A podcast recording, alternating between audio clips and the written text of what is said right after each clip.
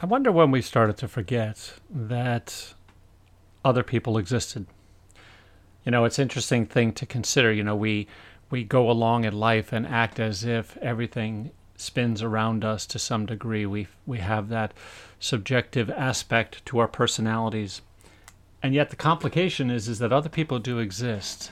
Other people are important as well. And it's small things you know, it comes out in the myriad of small little ways. You know, I'm driving home from the office today, leaving the parking lot, and people are going to a graduation. Wonderful, great, going to a high school graduation. And they're walking across the road side by side. And they see me, but they keep walking and they just keep moseying along. And so I wait patiently. I'm thinking, okay, well, this is for them. This is important to them. And so I'm thinking about them and what they're looking for and what they're looking forward to. And yet it leaves me wondering how often does this actually occur that people are really thinking about anybody else? And I'm not saying I'm something special, don't get me wrong. But what I am saying is, what is it that makes it so difficult for us to consider other people? And I think it has a lot to do with the fact that we are not necessarily raised that way.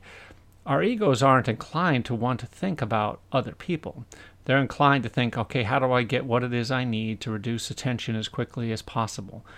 But I think that's also part of the complication that we have is we are letting our egos dictate everything that we do in life instead of recognizing that the egos are adaptive.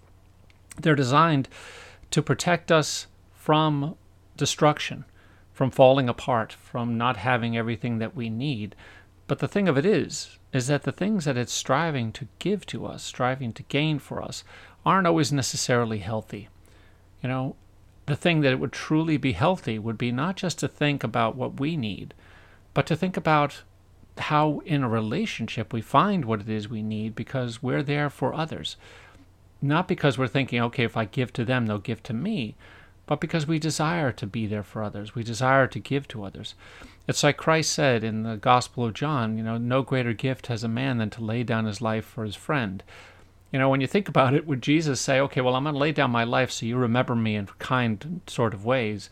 Or would he say, I'm doing this because I love you? And because if I don't do this, then the things that are going to come, the Holy Spirit, that, for instance, these things that are going to come will not come. You know, so I'm here to die for you so that you can have more than what you presently have.